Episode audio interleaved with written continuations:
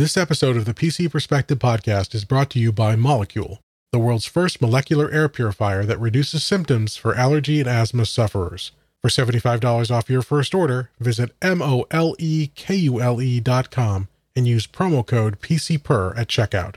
That's M-O-L-E-K-U-L-E dot com and promo code PCPER.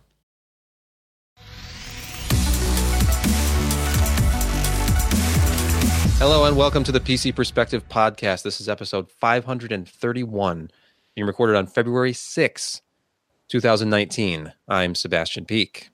I'm Jeremy Hellstrom. I'm Josh Walrath. And I'm Jim Tanous.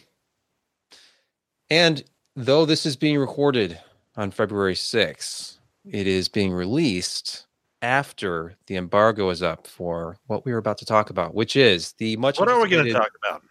Josh, Nothing's it's the- happening. I'm asking what you're talking about. Okay, remember a month ago? Could you wait? Okay. um, Let me take you back, Josh. Would you just tell me?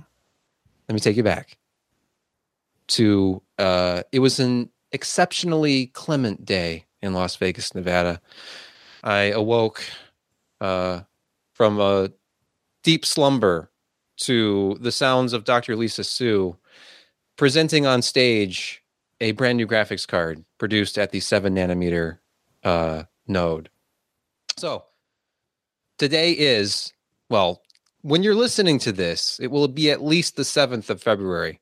And that is very important because Radeon 7, the world's first 7 nanometer GPU for gaming, is released. And we can talk about it. We can talk about performance. We've been able to show the card and talk about the fact we've been benchmarking it for the last three days. Now we can finally share performance numbers with you. So, what is it? Just to give you a brief high level overview, essentially, this is the same architecture as the previous high-end GPU from AMD, which was Vega 64, which based on the Vega 10 GPU.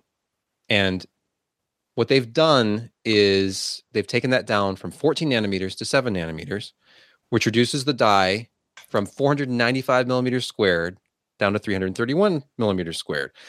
And whether you keep track of die sizes or not, the reason it's really important here is because they can add on the same package. Is it a package, Josh? Please uh, enlighten me. This, well, this it's, whole it's the, the, die proper. Is it still a die? And then there's the GPU die on die. Okay, well, no, it's it's the GPU die. It's the Okay. memory dies. And this is And on an the interposer. Interposer and what is the whole thing called? Like this whole module. okay, like this thing that's in the right right here. This is what Yeah, I'd call about. that. It's an I'd just call that a module. A module? Okay. Yeah. I always called this the die, and I realized that I was wrong because the die is inside here. Yeah.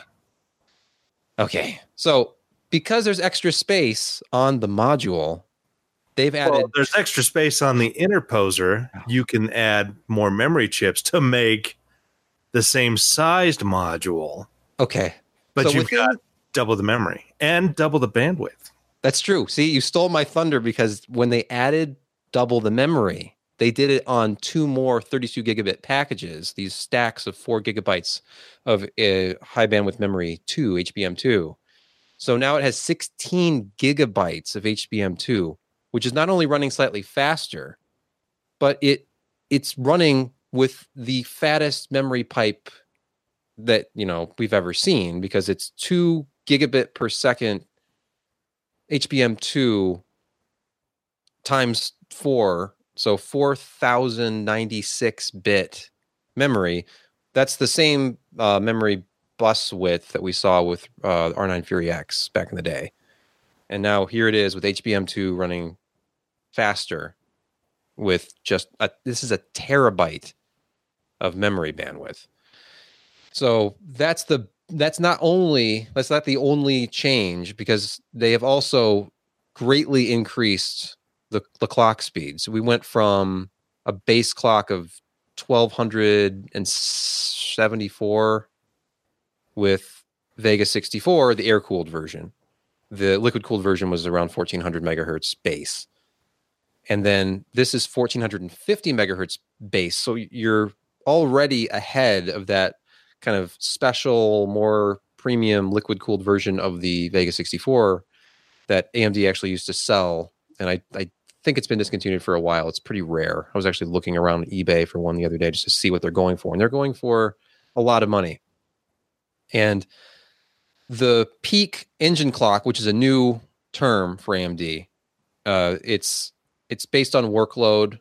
Their peak engine clock target for this is 1800 megahertz, and the the regular boost GPU clock is 1750. So it's it's clocked very aggressively. The boost clock on Vega 64 was only 1546. The still has 64 ROPS, but the the change is the fact that this is a slightly cut down version of the Vega 20 GPU. The full version is available with their professional uh, compute card, the uh, Instinct MI60. That has 64 uh, next gen compute units. This has 60.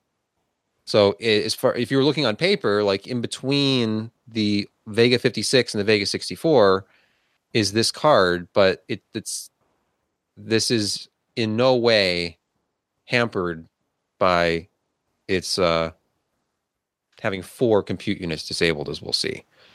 So very, very aggressive uh, amount of memory. I I know that's that's one of the topics of discussion, or will be one of the topics of discussion from AMD as this is launching. Is making use of all of that memory, and it's it's more than just gaming. They have emphasized since this was announced on stage that this is kind of a dual purpose card. This is for content creation and gaming, and some of the things you can do with that much fast memory and an enhanced core, which is essentially the same architecture, just faster.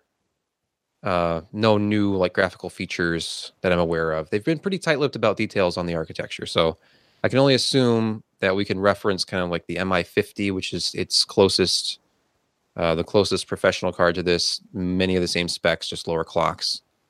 So, and similar power. Uh, and I talked to you, Josh, earlier in the week about you know what what can they do when they when they shrink the die down? They went from 14 nanometers to seven nanometers. That gave them a bigger power envelope, and when you do a die shrink, you have options, right? Well, yeah, it's uh, you know the biggest, of course, is you you're shrinking the die significantly, which allows you to get all that extra crap on the interposer because the interposer can only be so big as well, and so you've got um, you know more dies per wafer you have a better chance of having better yields overall. We don't know about bins, but when you go to, you know, obviously a lower, smaller process node, you're you're going to get some advantages. And in this case, you're going to get some power and speed advantages. Maybe not as much as you used to, but AMD when they redesigned this, I mean, it was redesigned for 7 nanometers. It wasn't a total redesign. They took the basic thing, they they it's it's almost like a pipe cleaner for a large GPU to make sure they got everything right. They have a working product on 14 nanometer. They take that, they they use the correct libraries and whatnot to to uh, lay out the the um, the design and um, see if it works. I mean, they've done that in the past, and, and pipe cleaners have worked pretty well because uh, it's it's not as much fun when you have a brand new product on a brand new process node usually there are some issues that you know you're going to have as compared to having a die that works on even a larger process node but you can shrink that down and make sure it you know it works. And it's it's it's you you cut out a lot of the uncertainty of why it's not working. And so usually it's pretty aggressive to see somebody do a new design on a new process node.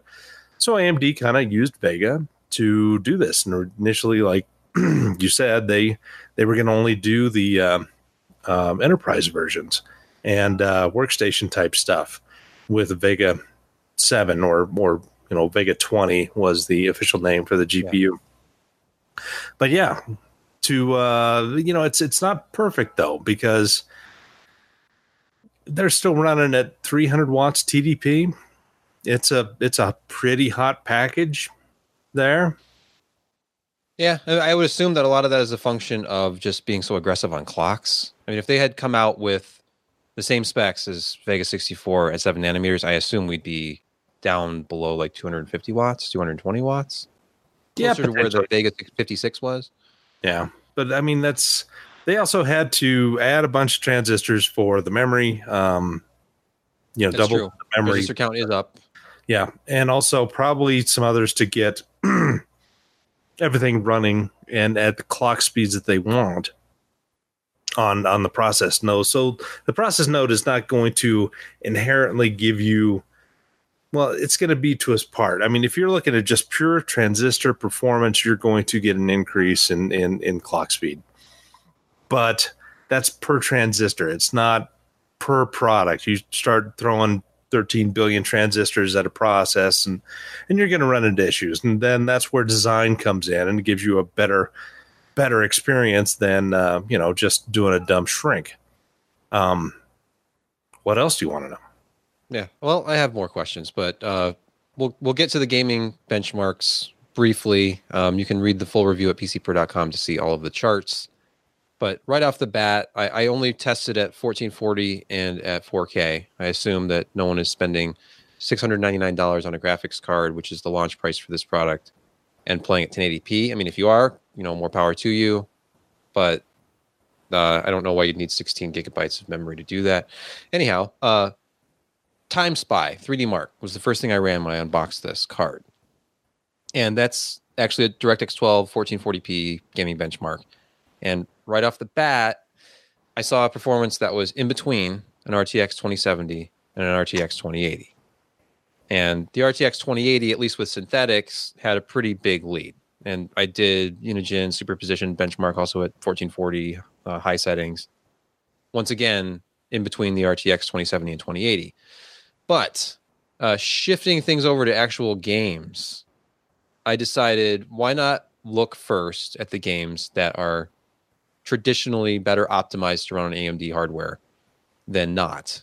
And so, two of them So that came to you got mind- the uh, you got the quake 2 3d now executable and uh, I- Ratman. I, I consider this a huge miss. We talked about this earlier. I'm kicking myself. There, I could have been probably the we could have been the only outlet covering the games that matter the most. We could have done like Quake Two, Quake Three Arena multiplayer graphics performance testing. We could have done like Wolfenstein Free Space 2. You know, I, How about I quake 2 rtx at least do quake 2 rtx was that really a thing? I'm sorry, I don't know.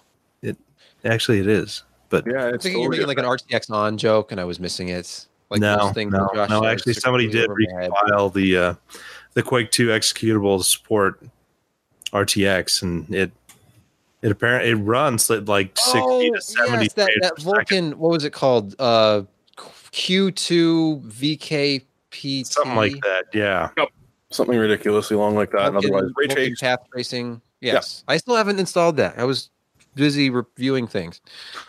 Hopefully, we have a quiet month coming up so that I don't have to do this all week. But anyway, back to the results. We went with Ashes of the Singular Ashes of the Singularity Escalation first because I wanted to see like what can this card do with software that's optimized for Radeon graphics to start with.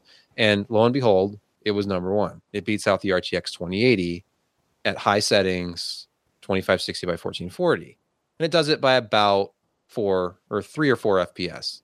So it's not like neck and neck. It's actually got a little bit of a lead. And while it was a little bit less consistent with frame times than the RTX 2080, which is very smooth in that game, oddly smooth. Like every other game shows like stuttering, or every other card shows stuttering with that game that I've tested. And this was no exception, but it was like the second best performance and the highest frame rate of any card I've tested so far with the game. So then we, I moved on to Far Cry 5, another game with the AMD logo that should be a little bit better optimized. And again, great performance, great showing, not in first place, but within like four or five FPS of the 2080. So they're kind of neck and neck. They're trading blows right off the bat. I'm like, this is going to be a really interesting day of uh, I did all the 1440 testing on one day and I did all the 4K testing the next day. And that was pretty much the last time it was going to win at 1440 with just this small sample of games that I have that I've I've been testing recently. I, I didn't have time to start from scratch and do all new games at every resolution and the three times per run and all the other stuff that I do here. But F1 2018, that's a DirectX 11 title. It's kind of showing its age a little bit, but at the high preset, actually very very good frame rates and the smoothest performance I've seen from any card that I've tested with this game so far. In the last like month of nothing but GPU testing that I've been doing. So another great showing there. I mean, it was behind the 2080, but it was only behind by like nine frames, and it was way ahead of the 2070. So, uh, Middle Earth, Shadow War, kind of the same thing. And I'll kind of skip ahead. Shadow of the Tomb Raider. That was the one where I knew that's going to be kind of a controversial pick. You're reviewing an AMD graphics card, and this is a game that's got like NVIDIA GameWorks uh, optimizations. And the only one that I know of for sure is Hair. I don't know what else under the hood is going on as far as NVIDIA optimizations, but apparently there might be something because not only was this not in first place, it was actually all the way behind a GTX 1080 at 1440 high. So, I mean, not much. It was basically tied with the GTX 1080, but that's not obviously what you want to see from the new flagship for AMD. And this is probably the like worst case scenario. And I'm sure people will be pointing fingers to the fact this was even tested, but it is what it is. It's a game that's out there. It's popular. I've used it for the other reviews that I've done, and I thought, hey, I'll just see how the Radeon does with this game. And it turns out not very well. And a game that has received a lot of criticism from, I think, Radeon uh, fans is Final Fantasy 15 which absolutely makes use of a whole bunch of NVIDIA technology, but only if it's enabled, obviously. So at the standard preset, none of that is enabled. And this, as far as I know, and this card is once again up in second place. So kind of the story of 1440, and as it turns out, the card in general is that it pretty much performs somewhere in between a, a, a RTX 2070 and an RTX 2080 However, and this is why it's kind of like just sort of the beginning. I'm just testing with the same settings I've been testing. And I have intentionally used settings in the past to not exclude cards that only have like four or six gigabytes of memory. I dropped, I completely gave up on four gigabytes. Now we're in the six gigabyte and up world the AMD cards, even at at the low end, you can get a two hundred dollar card with eight gigabytes of memory. The lowest end, some of the lower end cards in the mid range anyway, are coming with like six or eight gigabytes of memory. So you can enable higher textures, you can run at higher resolutions without that huge penalty of hitting the wall with video RAM. However, the trend has been for more and more video RAM to be required over time and AMD in their slide deck, like their the information they shared with the press, they were showing kind of this trend line of how over time you're going to need more and more video RAM. And you know, obviously they're proud of the 16 gigabyte total and they they want to show it off and they want to justify it. And there are ways that you can make full use of that. And we'll talk a little bit about compute after gaming, but in gaming, one of the things that you can do is run at higher resolutions, higher textures, and the card did a little bit better overall at 4K, or I call it 4K. It's you know UHD 3840 by 2160, but it was closer. Uh, if you look at the the uh, benchmark results on the site when you read the review, you will see that you know it, it was in like Shadow of the Tomb Raider, worst case scenario at 1440, it was just behind a 2070 at 2160. And it had completely leapfrogged not only the 1080, but the 2060 and the Vega 64, which did really well in that game at 4K. Suddenly, it's like right behind the RTX cards at the top. So it seems that the more you push at this card, the better it responds. And it, it has probably something to do with all of that memory bandwidth available to it and all of that video RAM where you just are never going to hit a wall no matter how high resolution you go. You could run games at 8K. It might be a slideshow if you're trying to do 8K Ultra because the GPU technology just cannot handle that with the current generation, even if you have the video memory for it. But you're never going to be limited, at least in this generation or possibly even into the next generation, by video RAM because you have so much. Have we ever had in any generation a consumer graphics card with 16 gigabytes of memory? Like the um uh, what was Nvidia's first interposer based one? That had 16 gigs on there, I think, and up to 32 gigs. But that was a ten thousand dollar card. Right. Yeah, that was a professional card, and I, know, I know there have been before. Obviously, the closest cousin to this, other than the new Instinct, which obviously is using the same die, the Instinct MI50 is essentially the same, but this is like the more aggressively clocked, probably higher bend version of that.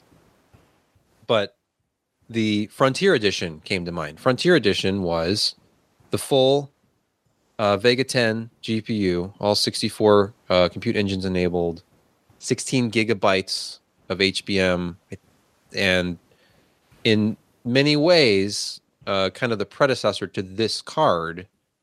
And I think honestly, this is a successor to that card as far as like a prosumer, like GPU compute uh, user, somebody who would want one of these to do things like OpenCL acceleration you're getting a better value at 699 that was a thousand dollars when it launched and i believe still is a thousand dollars. So if you don't need all of the professional level features and you don't need the professional drivers you can do a lot with this card with compute and i will just briefly touch on that because they, they showed some slides and i did some of my own testing just to kind of you know just in good faith to va- validate. And for example luxmark 3.1 the current version the lux ball hdr demo that everybody uses for opencl performance and the score for this thing is off the chart uh, compared to vega 64 and i i actually dragged out the vega 64 liquid cooled version that i inherited. And that thing is a is a fantastic card by the way. I was like amazed. I'm like running it at full bore and i can barely hear it because the the 120 millimeter fan spins so slowly. And it's clocked so much more aggressively than any of the air cooled vega 64 cards are. And still with the gains you get from the liquid cooled version at the higher clocks with full vega 10 with all 64 compute engines this radeon 7 blows it away with like in the Luxmark demo, uh, Blender, I ran like the BMW test, significantly lower, uh, like 94 seconds compared to 113 and a half seconds. So it's very, very good compute performance. And one of the things that was emphasized was what you could do with things like 8K video. And even though 8K video sounds kind of ridiculous, one of the things that I was learning when we were at CES is that a lot of video professionally shot at 8K, certainly shot above 4K, because you want to be able to frame the video after the fact. You want to be able to do crops within a frame or downsample to get rid of noise in a darker scene or do panning effects across a frame without having to go and reshoot something or take something out of a frame. So when you're dealing with that much, uh, like that high a resolution, it actually starts to make a lot of sense where they were you know there are workloads where you're easily eclipsing 8 9 10 11 gigabytes of video memory if you're using OpenCL acceleration in like Adobe Creative Cloud. And they were showing gains of you know it's like 1.29x is what they were showing over Vega 64 with Adobe Premiere 8K which is better still than what the RTX 2080 is able to do by by a small percentage but the Luxmark games are probably the biggest, most impressive ones I saw. But You know that Uh, I think that it would be interesting to do some more testing on on memory bandwidth and memory size because if you think about it, I mean it's it's got 64 ROPS. Some of the you know Nvidia stuff has far more ROPS, and so that's just you know basic painting pixels on the screen that's running up to 144 hertz, and so that's that's a lot of pixels at, at 2K or, or 4K at uh, you know 60 hertz, and so since ROPS are typically really closely associated with the memory controllers, you're doubling the memory controllers, you're lowering the contention that ROPS potentially have with each other for that memory bandwidth. And and ROPS are, from what I understand, are typically pretty memory bandwidth hungry because you've got to, you know they they write that data to memory and then it's accessed goes to the frame buffer and pushed out to the monitor and and and it's just you know the video controller sorry Yeah. and um it seems like that's where you see some real improvements and especially when you start talking about professional stuff boy you're Yeah. just you just have such a larger wider base of of I mean, because even though these gpus have pretty good amount of caches it's not a huge amount of cache per compute unit No, it's not. and so they still utilize a lot of main memory That's So, exactly yeah. that's a great segue because that's what I was going to ask you. My next ultra technical question. I was studying the Vega architecture a little bit before uh, completing the review, just trying to look for any areas where they might have done some enhancements because they, they referred to some enhancements and some reduced latency, but I wasn't getting any specific details. One of the things about Vega 10 was it had doubled over the previous architecture, I believe Fiji. It had doubled the L2 cache from two to four megabytes, which backfeeds the ROPS, I believe. well it's it's uh,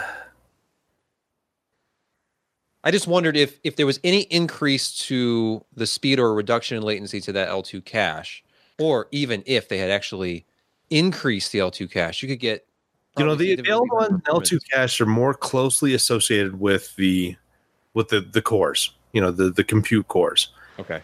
they're not so much with with the ROPS. Uh, ROPS have, I think, you know, a limited amount, very very small amount of, of local memory to them, but they don't access L1 and L2 nearly as much as as the compute cores do, and so in a lot of their operations, could be why they are getting such such improvements from compute. Then I imagine, and not necessarily like pixel fill rate or texture fill rate. Well, it's I would assume I don't I haven't seen the numbers, but because for some reason it wasn't on their chart, but I assume this still has 256 texture units because the previous architecture did as well. it could be less because uh, depending on where they associate the texture units if they have the texture units just adjacent to the compute cores well there's there's fewer compute cores and so you're going to have fewer texture units probably um, because that's that's typically where it makes more logical sense to have texture units where it's actually doing pixel processing rather than near the ROPS. Okay. Well, we can discuss this at length, but I'll just move along. Basically, the the final thoughts that I had, and I'll I'll briefly touch on like power consumption. Like this is, this still has a 300 watt TDP. Uh, it's in normal gaming workloads, you're not going to get there. This was consuming less power than even my overclocked uh, Asus ROG Strix, like gaming Vega 64. It that thing I think under load is somewhere in like the 350 to 375 watt at the wall total system draw. We're talking about the whole uh, system back here, which has like an overhead of around 75 watts between processor and everything else while it's running. So at load. So this from the wall, normal gaming load, one of my benchmarks was pulling, what was it, 314 watts. That's what I have here. So you know the actual board was pulling when i was looking at some of the uh, logs was pulling like 220 230 watts so i mean i could push it a lot harder and that was not 4k so i mean it, it's pushing much higher resolutions you- you'd be getting closer to the board power limits but i feel like there is headroom here and the cooler is the default fan profile definitely favors uh thermals over noise because it even it though well. I mean, those temperatures are amazing. yeah, it's ridiculous. Like I I had thought that that Strix Vega 64 was kind of overkill, like that big triple fan cooler, and it's almost it's like a three slot design. And under load, it keeps it like 63C. Like, you know, you don't really need to run it at 63C. I guess that gives you overclocking headroom, but uh, this card was running at 59C, and the room was like a, a degree cooler, so I guess we could just call it 60.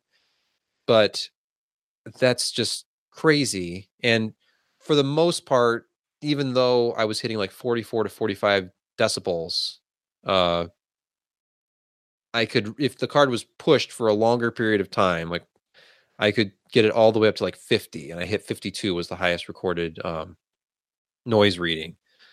And that's that sounds loud, but I mean, you you talk about like the old blower style designs, and this is nowhere near like going with one of these, uh, like open air, like triple fan, double or triple fan designs. Like has been the trend this generation from Nvidia and now AMD is great because all you're hearing is like that air turbulence.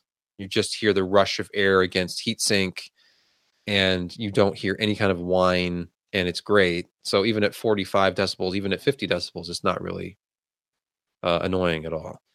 But those temperatures, uh, you could certainly use a more modest fan profile and still be more than cool enough, or overclock the car, which is something I have not tried to do yet. So I'm boring. I haven't taken the card apart. I haven't peeled off the thermal pads. I haven't used a flathead screwdriver on pentalobe bolts. I haven't done any of the fun stuff everybody else has been doing. But anyway, we have a review. You can read all the details and see all the pictures. And there's a beautiful die shot that AMD provided that I used on the last page. Not only that, but look at that. Look at that card behind you I know. With- there it is. with its uh, with plastic base that's RGB enhanced. It is RGB enhanced because it's, you know, current year and it has to be RGB to be relevant. But yeah, I mean, look, it's got a real, and I was actually almost there. There's a thin piece of plastic over this uh, GPU here. Thought about just like picking it off and pulling the GPU out. But That's that's literally like three hundred dollars worth of silicon Mhm. just sitting there. I wonder if it's like, I'm sure that there's some part of this that's functional. I can't imagine it would be like completely dead die here. Probably. Otherwise, why would they give it to a guy like you? Well, I mean, obviously I rate a little bit higher than you do, Josh. Well, actually, you rate a lot higher than me, but I'm, I I'm going to dark. about that. Sorry. I'm sorry. Anyway, uh, let's move on. There's actually more going on, believe it or not. Uh, we had another record setting week at the website. I don't know if that's actually true. I have not been here since the beginning like Jeremy has. But We can call it a record. okay, it was a record. Another week in a row of like five or six reviews posted. We have a review almost every day of the week. Well, you know, traffic at the site year over year for January was up 145%. That's amazing. Yeah. You know, Dude, once we got rid of those those I know. those I was gonna losers, Yeah. Once we got all rid of that- that Ken weight. and Allyn and that other guy, I can't even remember his name right now. No, I know. If you're watching, Ryan, we love you. But anyway, uh, But you were a drag on the company. yeah, I mean, look, look what's, what's happened since you've left. Uh, Morry, Morry is back with a vengeance with motherboard reviews uh, throughout the month of February, I imagine. And the first one is this new Asus, Asus. I struggle with that name after all these years. TUF Z390 Pro Gaming ATX and other superlatives. Uh, I looked over this. You know, at Uh, least they don't name them like gigabyte boards. Yeah, it is. It is easier to pronounce. I'll give you that. And one thing right off the bat, I will just I will just clear the air right now. The CMOS battery placement on this board is, I'm sorry, it's a little questionable.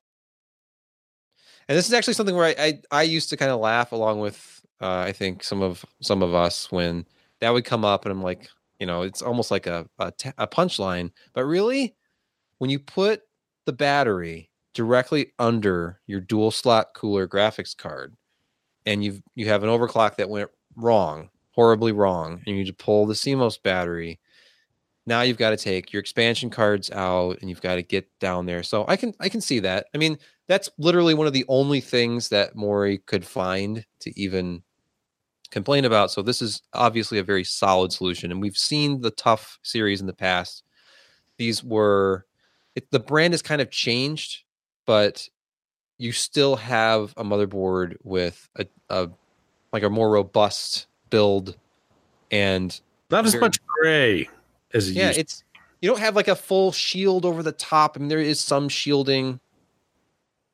One of the the big things was the, the, the ceramic based heat sinks that they had for those that they Hmm. were it's kind of the big deal for them. They're you know they're robust boards, but they weren't fancy. They didn't have a whole bunch of crap on it, but they I were they were I also robust. remember them being a lot more expensive in this. Like this is at like at launch at like a hundred and sixty nine dollar price point. No, that's that's about where. Because I remember back in the day, some of the uh, the TUF, uh, what the 890 uh, series from AMD were launched right around there. It wasn't until you got the uh, Crosshair, was it Crossfire? I can't remember which ones that were. Uh, AMD used uh, Crossfire for multi GPU. Josh Well, yeah, but I'm I'm talking about the. Um, SLI. no, no, no, no, no, no, no, no, no. Crosshair motherboards. Yes, yeah, it was, I think it was Crosshair. And then they turned into Crosshair Ranger and crap like that. Yes. Yeah, yeah, yeah, yeah. No, the uh, the 890 TUF and the 990 TUF were, you know, they were less than their high end boards, but they still had plenty of good features and good cooling. And again, point out that uh, inflation causes the price of things to rise over time, Josh. And you know, yeah, I'm but sure the back- 990 was was only two years ago. Well, the, the other thing, so Asus has, it's not just that things, I mean, Asus has explicitly changed the, the positioning of their TUF series. TUF was, it, was that, had that durable characteristic. It had the extra shielding and all that. And it, and it wasn't their top of the line price point, but it wasn't their cheapest board either. Starting this year, Asus is intentionally moving TUF to sort of their entry level. They, they, when we talked to them at CES, they characterized it as like, it's uh, an entry level price, but not entry level. You know, it's greater than entry level features. So it's still got that good, solid build quality, not fancy. No, you know, no extra RGBs, no crazy features. Uh, just a good, solid board at. And I think street prices on this are about 150 too. So it's it's Oh, even really? cheaper Okay. than list. Wow. So and I'm looking over the feature list, and this has a lot of that same tough stuff. Like it's got, uh, let's see, stainless steel back IO, so it's corrosion resistant. It's got LANGuard, so it's got like the surge protection. It's got the tough components, so military grade chokes, caps, MOSFETs. So a lot of the same kind of durability type stuff that we've seen in the past. But like you said, it's like no frills. If you have RGB itis, this might be your answer. Like I love me some, you know, ROG motherboard, but a lot of the newer ones have a lot of like, you know, they have a lot of features that are really useful and they have a lot of features that are kind of extra. If you're looking to kind of pare down, you just want something that's going to be reliable. And like I said, Morry, very impressed with the board.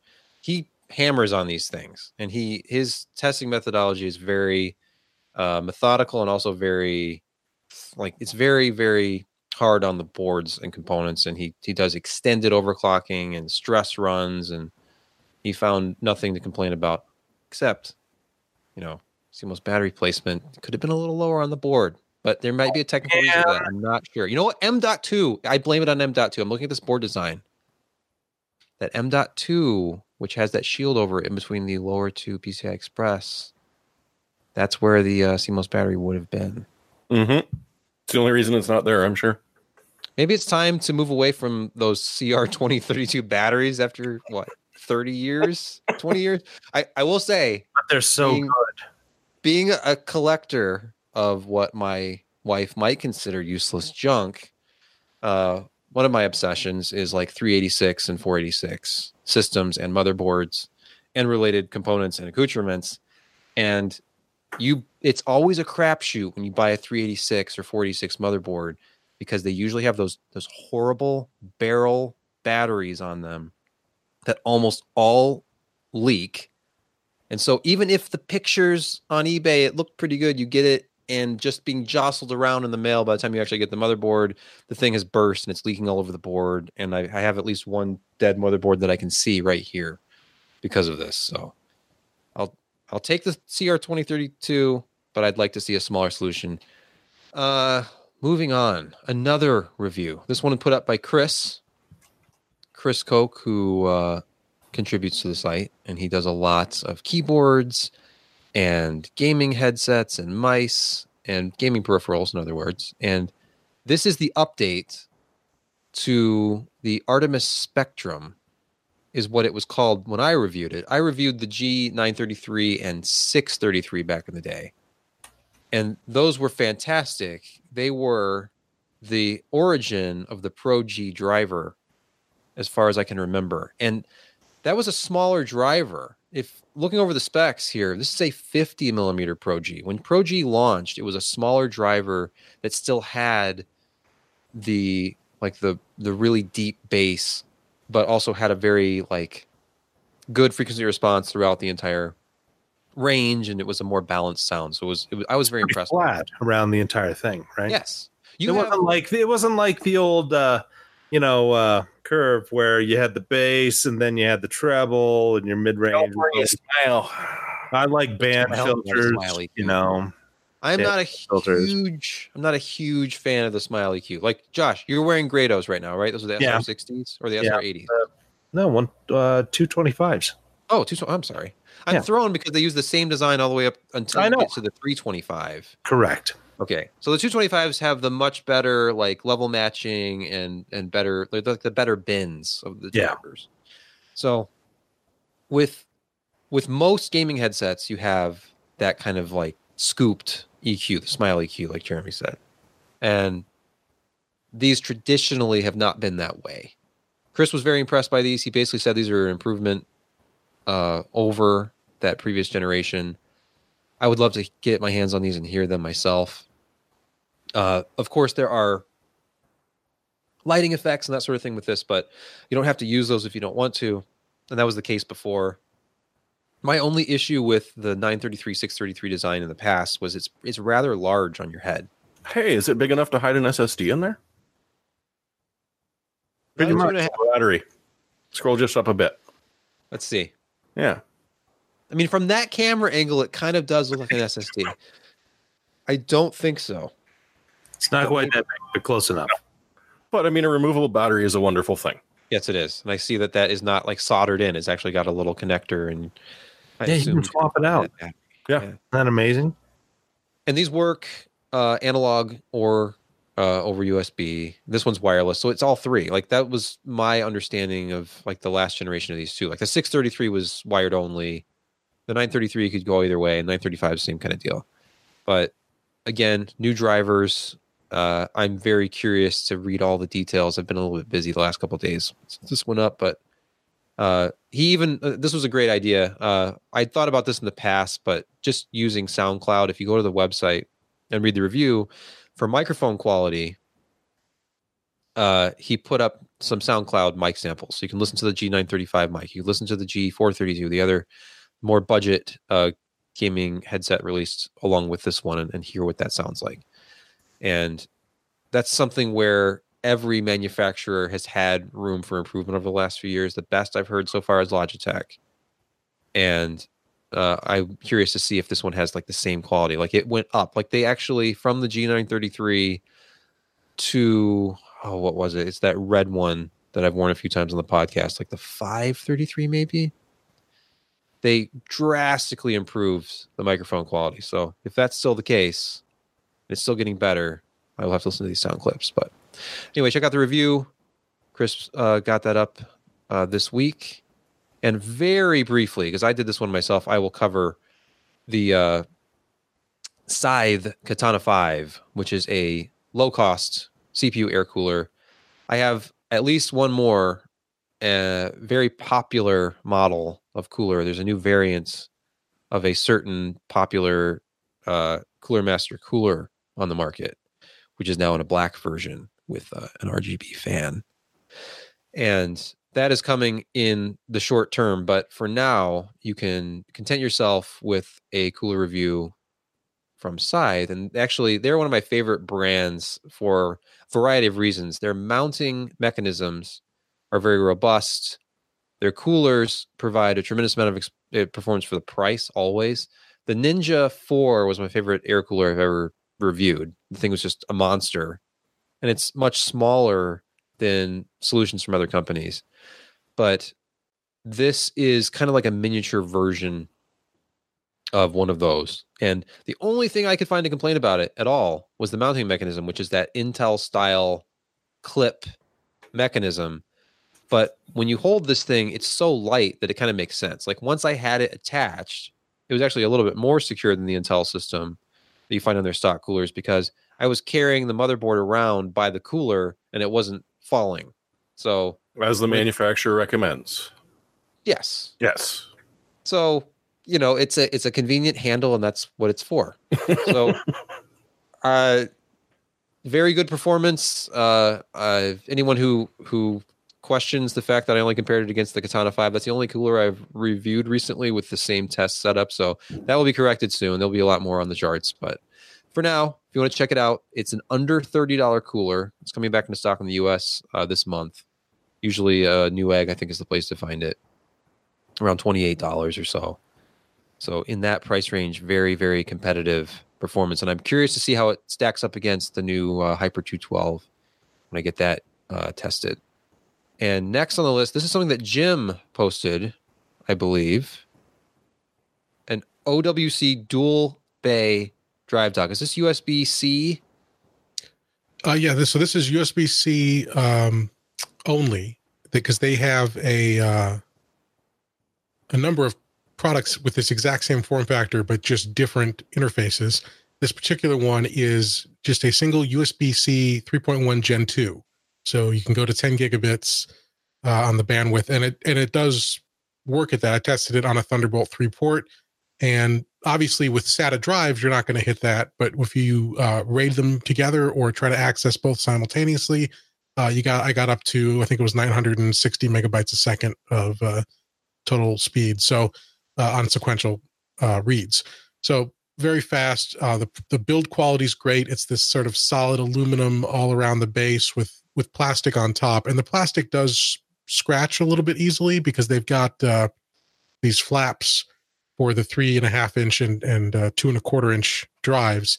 So you're going to get some scratches there because as you insert the drive, it touches the plastic. So that was, you know, possibly a design oversight, but, you know, not a huge deal. Independent power. You get some sick scratches off of it. I'm sorry?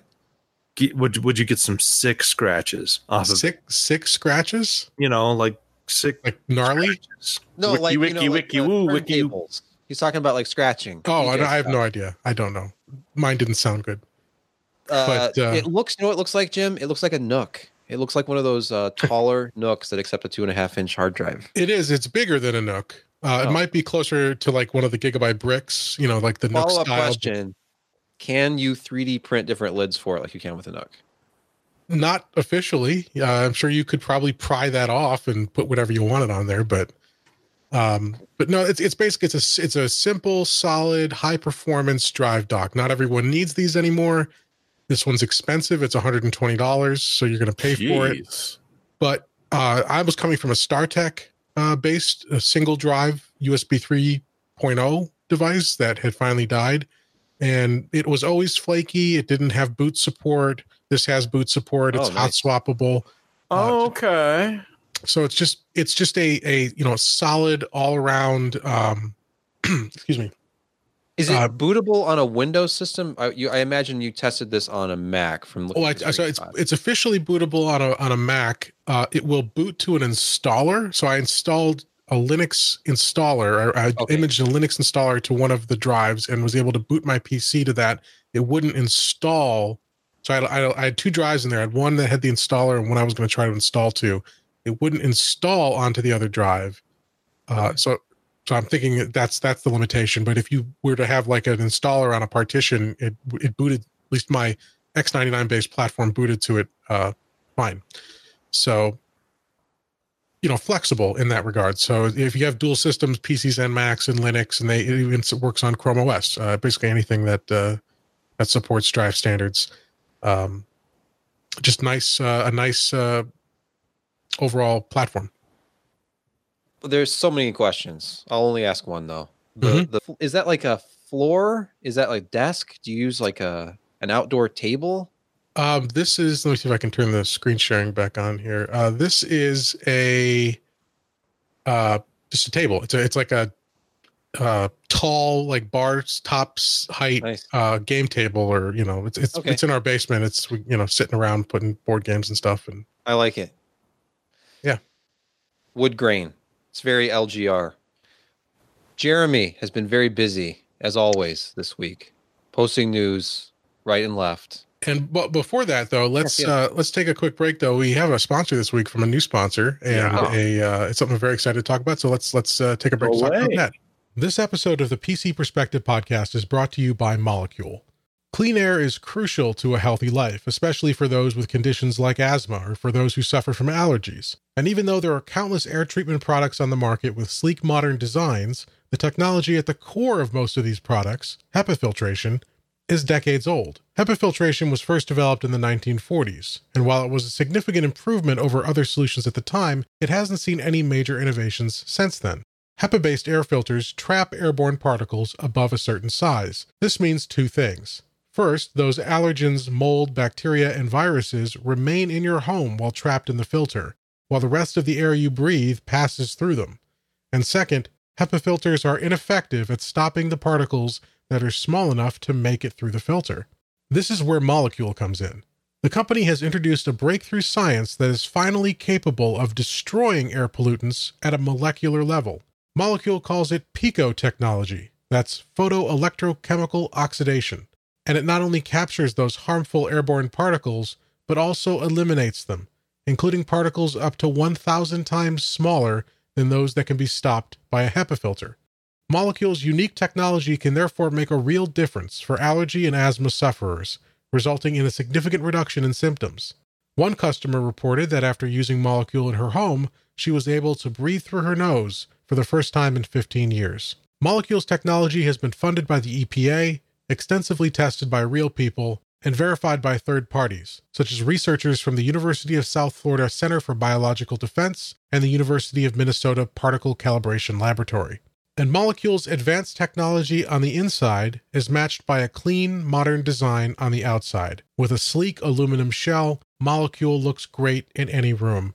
It's also easy to use and maintain, and the company offers a convenient subscription service to deliver new filters right to your doorstep exactly when you need them. Don't go another day without having the air in your home be as clean as it can be. Get $75 off your first order by visiting M-O-L-E-K-U-L-E dot com and using promo code PCPER at checkout. That's E M-O-L-E-K-U-L-E dot com and promo code PCPER. We thank Molekule for its support of the PC Perspective podcast and for helping us all breathe cleaner, healthier air. All right, well, back to the show. Uh, and uh, we were talking, Jeremy has some news for us. Yes. Well, okay, Jeremy. Among the stories that you posted that I put on this list, uh, it doesn't seem like a big deal. You know, we have driver updates all the time. NVIDIA's latest driver update is a little bit different, right? I well, I mean, in that this is specifically designed for the RTX laptops that we're about to start seeing, which is kind of nice. And I was sort of thinking, you know, I haven't seen many reviews, but apparently there are 80 different providers or 80 different SKUs we're going to be seeing in the very near future. So you're, you're going to be seeing them.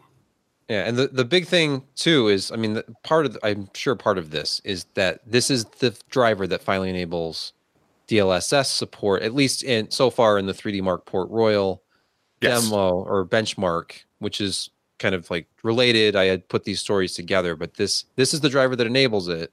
That if you have the benchmark, you can run now on your RTX cards. But DLSS makes so much more sense for laptops, just like it makes a lot of sense for the RTX 2060. If you don't have just the raw horsepower, you don't have as many like tensor cores, then DLSS is like the secret sauce that it makes ray tracing possible. Mhm. And so it obviously makes a lot of sense for notebooks. And then uh, Scott had posted news, I believe, last night. We were talking in the chat about DLSS and kind of what it is and how it works. And if you read NVIDIA's uh, Deep learning. and, and they're doing all the the heavy lifting on the back end and they're creating it's almost it almost strikes me a little bit like hdr because they're creating data that uh between the game and which has been created for and the driver if you enable it then the way that the game is actually rendered changes the way that the, what you see on your screen is the result of basically like it it shows like a scene that has no anti-aliasing then it shows one that has like 64 times anti-aliasing and it goes back and forth and it's like this is what it looks like with this is what it looks like without and it teaches the computer like this is how anti-aliasing looks and then what it's able to do is create that without the performance penalty. But more importantly than this and I can't remember which outlet did the like sort of investigative report into DLSS, like trying to figure out like what is the actual internal resolution that it's that is rendering at. I think it might have been Tom's Hardware. Uh, they looked at it and it's something like, uh, it, it's like a fifty percent lower, perhaps somewhere in there. We don't know the exact numbers. Like it's seventeen hundred something uh, for twenty five sixty but what it's able to do is internally render in a more like GPU friendly way and then use all of this AI training from deep learning to actually output a higher resolution than was actually internally rendered. And it looks great, but you have much, much higher frame rates than you would if you were actually running just RTX cores, like the tensor cores on RTX, like all in hardware.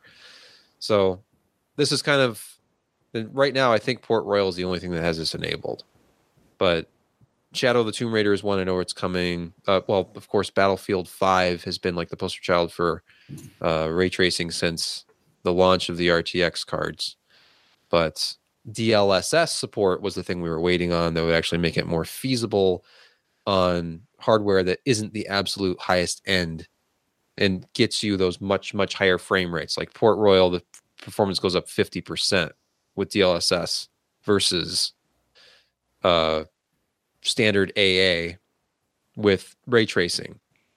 So i can't wait to actually try it out myself. I have the hardware i just need to download the latest version. Let's see here something interesting Tim posted.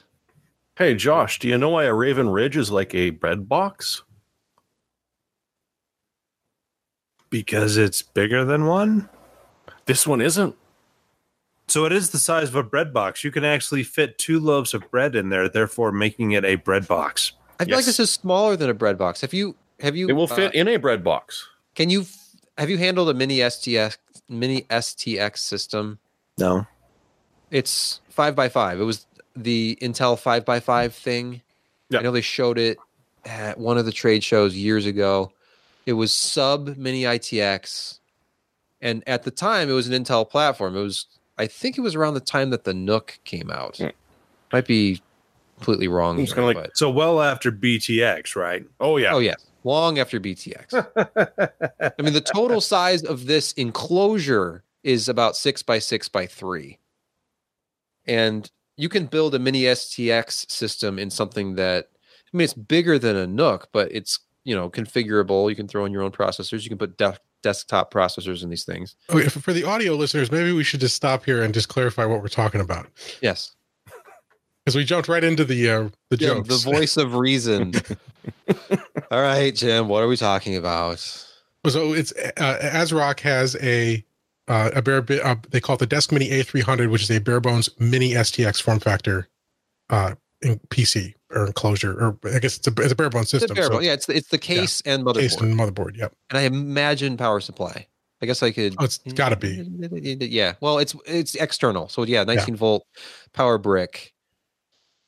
So, kind of the same same idea as thin mini ITX, where you have the external power, but it's even smaller than that. Wow, and, you you can't fit very much bread in that. No, I mean you could you could fit a slice of bread in it. Well, you can do multiple slices, no. and then if you if it's thin slice, okay, Texas yeah, four toast. would be toast. Yeah, two Texas toasts maybe. Wonder Bread compresses very well. It does. That's cheating, though. Okay, mom's Too homemade bread. bread with the My- really thick cr- crust. My mother never made bread. okay, And besides, then you're slicing it on your own, so it's all relative. sure. That's true. Which your mom is a relative. Uh, all right. Anyway, the interesting thing about this that we haven't even well, Jeremy tried to steer us in the right direction. This is not an Intel system.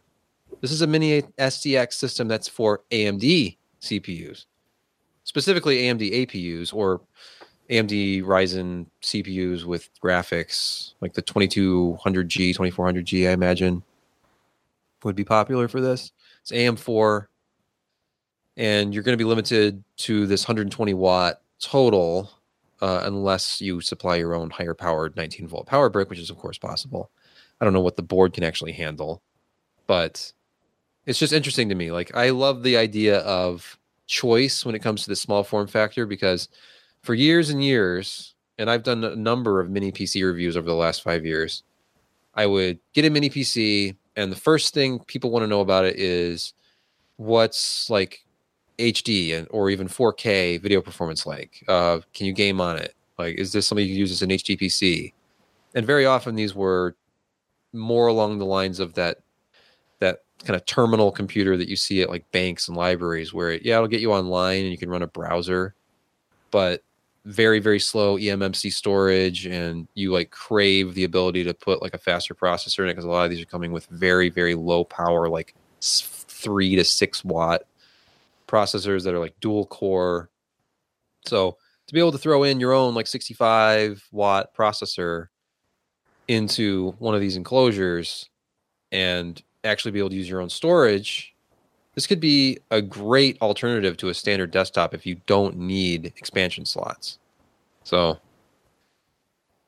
just another option. And they've done these before, like these smaller uh, DeskMinis. I don't believe this is a uh, ASRock's uh, first, but something to look at. Apparently, one hundred nineteen dollars. So you get the case, you get the power supply, motherboard, one hundred nineteen bucks. So a little bit cheaper than those shuttle systems that you know.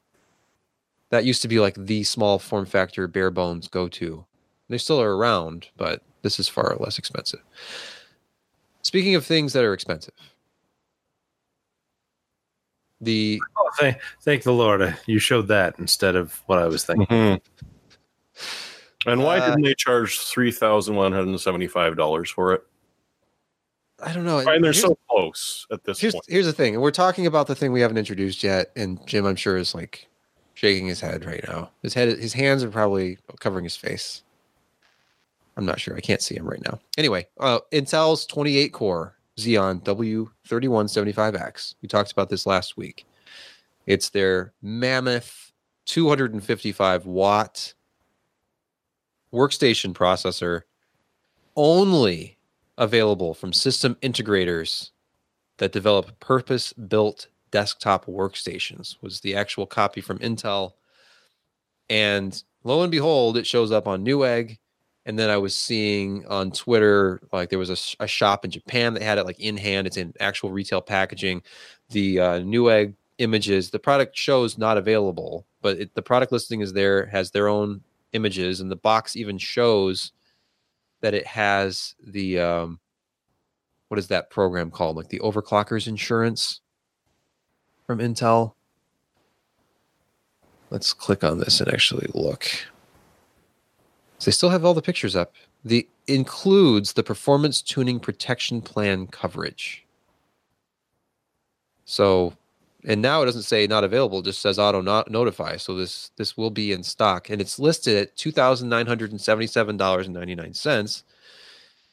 And before you have a stroke, this is actually lower than the 1000k like the or the 1k tray price. Like when we saw this announced, it was you buy a thousand units, they're three thousand dollars each, and people were estimating all the way up to like four thousand dollars for a single CPU, and here it is on Newegg for the same as the tray price, actually slightly less. Well, as far, far as we know. Yeah. Yeah, none of this really matters till one's available to buy. I guess. I mean, I'm hopeful that that actually is accurate. Not, I'm not hopeful because I plan on buying one, but I'm just like from a journalistic standpoint, being able to like say like this is sold and shipped by Newegg. This is not some third party who was trying to take people's money for a product they couldn't actually buy. I don't imagine Newegg just creates product listings on a whim, and being somebody who's followed like more expensive and impossible to buy Intel products, like back when the X25M SSD was something that I was like constantly checking for on Newegg, and it was like six hundred dollars for an eighty gigabyte SSD, I think at the time. I finally bought one when it went down to three hundred. Like these product listings show up, and then they're out of stock, auto notify, and then a random like dozen will come into stock and immediately sell out because everybody's been auto notified. So anyway, I just thought it was interesting that they they said absolutely this will only be available from integrators, and then here it is on Newegg, That's even though you can't buy it. And you'll need to spend a lot more than just that three thousand dollars to get a system up and running because you need to buy the custom board, custom cooler. Yeah, I think the wasn't some rumors that the motherboard's going to come in at seventeen hundred dollars. It was I saw prices, yeah, well above, you know, in in the fifteen hundred plus range. That's that's ludicrous. I thought our contact at Intel said it would be eighty dollars. Eighty dollars. yes, I believe that was what he said. He was he was talking about his lunch tab. you know, if you think about it though, like this is all relative. Forget it. Like if you've got the money to buy this CPU anyway, like, I'm sure you don't really care if the if the system like the board is that much. But you think about it, a three hundred dollar CPU often entails a hundred and fifty dollar motherboard. So what's the difference? Three thousand dollar CPU, fifteen hundred dollar motherboard. It makes sense to me. Ah, Yep, keeping everything proportional. Yeah, uh, I. How would you feel, Jim, if you bought a three thousand dollars Xeon and had like this paper thin eighty dollar motherboard that you were trying to stick this thing into? I would. I would be afraid of damaging my CPU. Honestly, I would need at least five hundred dollars underneath that thing to feel I'd safe. I'd be more concerned about what time my meeting with the divorce attorneys were the next week than that. If I had bought that, yeah, I mean that would, be, that would complicate things because you'd have to make decisions about like liquid versus physical assets, Mhm. distribution of, of of those things and stuff. So, you know, I understand that that would be a bit of a roadblock, but we all have to make sacrifices. That's one that I'm willing to make Yeah.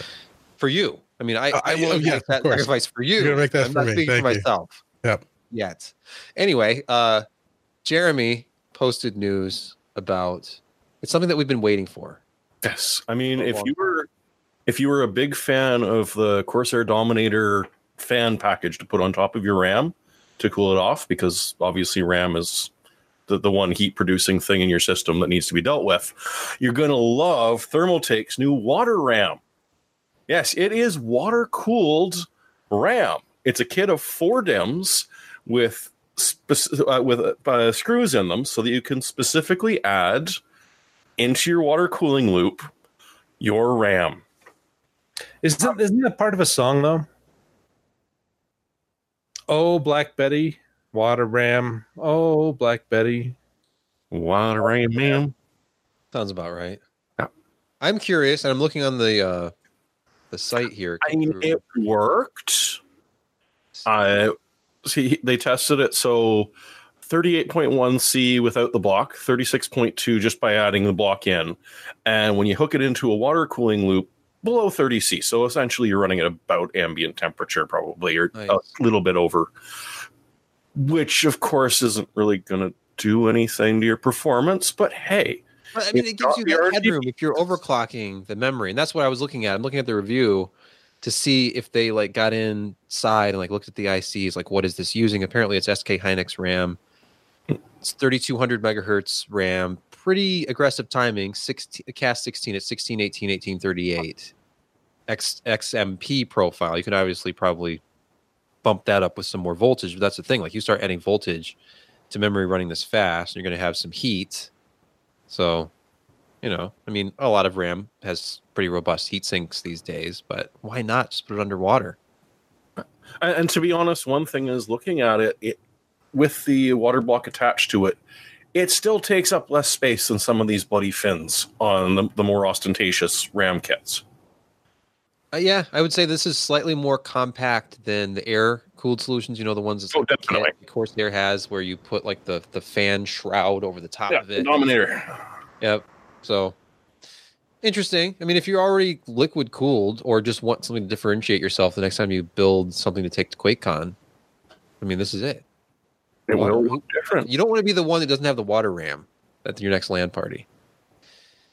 Uh, the next story, Jeremy, that you posted that I have here is about a Synology NAS. I Jim, is this the same one that that you have? The eighteen nineteen plus, or is this a different model? This is a different one. I reviewed the sixteen nineteen. It was a six bay um, Okay. version. So it might have it might have been the same platform, but just this this the smaller number of drives.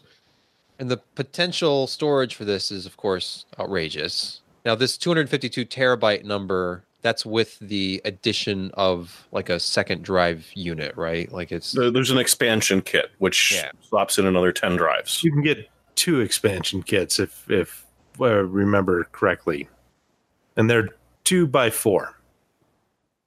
okay. So yeah, if you put in twelve gig drives, This will take 14 gig drives, won't it? hmm, Or uh, gig, are there 14? terabyte, 14 terabyte. Or is The, the, 14 the issue with with Synology and all of the NAS uh, makers is that there are file system limitations on volume size. So when you get into some of these like either giant 12 bay devices or you start adding on the expansion units and you're using 12 and 14 terabyte drives, you're probably going to hit a limit and you're not going to be able to have it all in a single volume. So you'll have to then, you know, plan your storage to split it up between multiple volumes. I don't know if I'd want a single volume that was 112 terabytes anyway. Oh, well, you can't. I think the, the single is 108 terabytes. Sorry. Oh, I see that now. Maximum single. Okay. Well, I guess you could use that extra four terabytes for like parity or something. I mean, I guess you could have like one. Well, I don't know. There's a lot of different RAID options. address tables and stuff. But the nifty thing about this one is 10 gigabit Ethernet. that's nice. And so that's what makes this one sort of new. It, it doesn't come right out of the package. Um, essentially, it's got a, a PCIe NIC that you can order. Okay. And it it can either be the SFP Plus or RJ45 if you like the old style. And that the highest one is uh, a PCI 3.0 by 8 paired 10 gigabit E network connection, which is for files of this size. Like if you've got this much storage, it's going to be bloody painful if you're just doing a single gigabit connection. Like it's just not going to work. But you slap this thing into it, and all of a sudden you can have a lot of people connecting to this simultaneously, and it ain't going to care at all. Yeah, and all, all of these products too, that they all have multiple gigabit NICs built in, and you can do like link aggregation, Yes. but you introduce a lot of requirements down the chain. Like your switch has to support it's an 802, Oh, yeah. 8023 AD, or you know, there's protocols, and and, and I had bought some enterprise level uh, Cisco stuff that didn't that I thought had it and didn't Mm-mm. end up having it. So and then you got to set up like VLANs and stuff. So there's a lot of requirements just to being able to have that option to have the the the uh, PCI Express slot, throw in the card.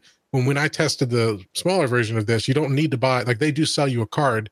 We we got those um, Intel X540 uh, 10 gig uh, RJ45 cards.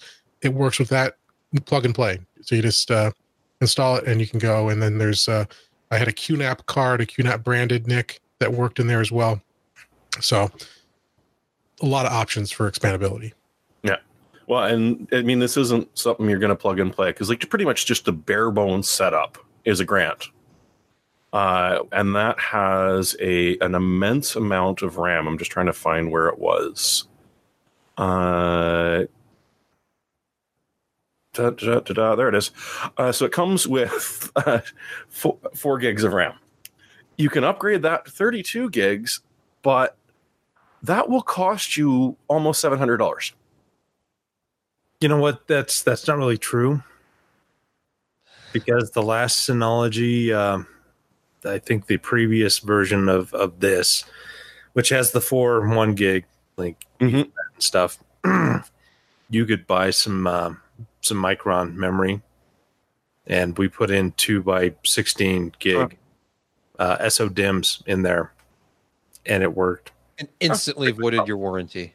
Yeah, no, not really. You just take off the case and Yeah, I don't I don't know about this particular model because but but again the, the the sister model of this that I reviewed has a door with SODIMMs right accessible Oh, there. So you, you don't have to buy the they're not Apple. You don't have to buy the RAM from the factory Okay. up front. I manually upgraded a Thecus um, NAS a few years ago, and that was the same story. Like you had to take the whole thing apart, and I don't remember if there was a sticker or not that I had to get past. But you could replace the DIMMs. Like there was two DIMM slots, and just had one populated, but or the SODIMMs, I should say.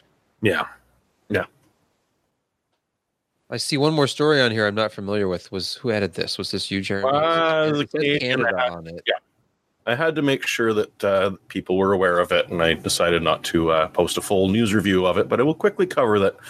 As bad as the states is for your net neutrality and just general assery of your communications companies, they have yet to be caught trying to ban VPNs. Bell Canada wanted, as part of the new trade agreement, to ban the use of VPNs for in any case in which they might be used to get the American Netflix. So, well, it's just that you know, they literally don't grasp the whole. Oh, companies use VPNs. What? So, if you ever see that being argued, you, you can blame us because we started it. Sorry Great, because we we have a satellite office in Calgary. Did we have VPN network to 100% of the time Uh, yeah, so they connect to our corporate network? to watch Netflix, right? No, Yeah, that's for bad. It's a- It's actually to view out of market MLB games. Oh, that would also be true. That's why you subscribe to MLB.TV or what is it called? MLB at bat. No, but they they black they block Would you be out if you're in the in Oh, the that's uh, right. Location-wise. Yeah. Okay. Like Yeah. you're talking about watching in market games. Or, or right. Well, uh, e- out of um, uh, I meant out of like the games you're not supposed to be able to watch. Yeah. Which up here is anything that doesn't feature Toronto. Mm-hmm. You gotta support your team. I mean, it's It's not my What? team. matter of pride. Wrong coast. uh, yeah, in geography is not one of my strong points. Um, Still bitter about the loss of the Expos. yeah, I mean they're still there. They're just in Washington now. Mm, The Nationals. yeah. Go USA. But Anyway, they still we haven't signed. Still haven't uh, re-signed uh, Bryce Harper, who is still a free agent. As we move on to the sports portion of our podcast today, where do you think he's going to end up? We're going to take some calls. Uh, all right, so let's go to picks of the week, and uh, I see that all of us have a pick, starting with Jim. All right. Yep. So mine is uh, it's a, a humble bundle uh, that is uh, for Paradox Interactive. So a lot of uh, really great strategy games. I know Josh likes some of their games he's talked about in the past, and um, this one is uh, it's pretty good for a for a dollar or you know a dollar or more. You get you know Crusader Kings two, Age of Wonders, Darkest Hour, uh, Magicka. I actually haven't played Magicka, but the the others are pretty good. Um, and but then if you if you go to I guess it's at the average of 642, you get in you get Crusader Kings 2, Age of Wonders 3, Europa Unival- Uni- Universalis 4. And then really at $12, though, you get Steel Division, some extra DLC for some of the games. Steel Division's great. I've been playing that uh, not so much recently, but right after it came out, I played it quite a bit. So that, that this is for $12 or more. If you add more for charity, you get quite a good selection of games. So uh, check that out if you're into strategy or that style of strategy games. Is Steel Division strategy, or is that a like a? The picture makes it look like a shooter. No, it's a strategy. It's sort of a top-down, uh, Okay. real. Well, it's it's turn-based isn't it? in terms of setting up your your units, and then it plays out in real time, or not, like- you know, ac- accelerated real time. I guess. So it's yeah. like Valkyria Chronicles. Or is that what that one's called? Mm, no, because that's you control Valkyria. Like it, Still well, turn based, but yeah, you're right. It's like over Yeah. the shoulder shooting, and then it's you have to wait your turn to move again. with the most bizarre cover system in the world. Yes. Yes. Jeremy, you're up. So, if you don't want to be playing games taking place in historical times, how about historical games? The Ancestor bundle over on Fanatical is two frickin' dollars. You get System Shock 1, you get System Shock 2, you get Metal Fatigue, and I have no mouth and must scream. I've never actually played Shadow Man or Strife, and I don't really remember Spirits of Xanadu much. But for two dollars, just bloody well get it. Uh, System Shock Two has been sort of redone on the Source engine, uh, and so it will look much better now that you own it on Steam. And there's a ridiculous amount of mods out for it. The System Shock One is enhanced, but it's still a little pixely because, good lord, the thing is ancient. It is also one of the very first first person shooters that you needed to use a brain for. I'd highly recommend them all, unless you literally don't have two dollars, in which case I'm sorry to hear that. This that you're like cheaper than GOG prices now. I know System Shock is on GOG. I don't know if System Shock 2 is. I imagine so. It Two bucks though. Yeah. Buy it, give the key away to someone you like if you Right. already have it. All right, Josh. Me. Uh, if you don't like putting people in arm bars, then why don't you get a USB bar? Samsung Bar Plus 128 gig drive, only 26 bucks. Look at those speeds. Megabytes per second. Say that again. I was talking over you. 300 megabytes per second USB. How fast is it, Josh? It's around 300 megabytes Oh, per second read. All right, all right. Writes are probably going to be slower. Oh, it's X-ray proof so that you can't. It is X-ray proof. That's what I was just about ready to say. It's all metal. You can X-ray it, and you'll just see a bar of metal. What do you think of the industrial design? I, I think it's handy. It feels good in your hand. You flip it up in the air, and it lands with a nice solid thud Mhm. wherever it lands. Indicator which way you should be putting it when you insert it. Yeah, you have no confusion about certain things. And you can put a key ring in it. So there you go. 26 bucks for 128 gigs of pretty fast flash. Ah, Sounds- that sounds awesome. it saved every one of us.